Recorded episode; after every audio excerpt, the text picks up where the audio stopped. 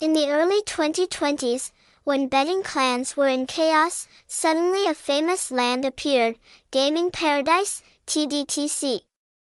Not only is it a regular reward game portal, Game Paradise is also a place full of mysteries, comparable to Kim Dung's Dao Hoa Island. Over time, the history of Game Paradise has undergone many changes, but the year recorded in the history books is 2018, when TDTC officially won recognition from the PAGCOR organization in the faraway Philippines.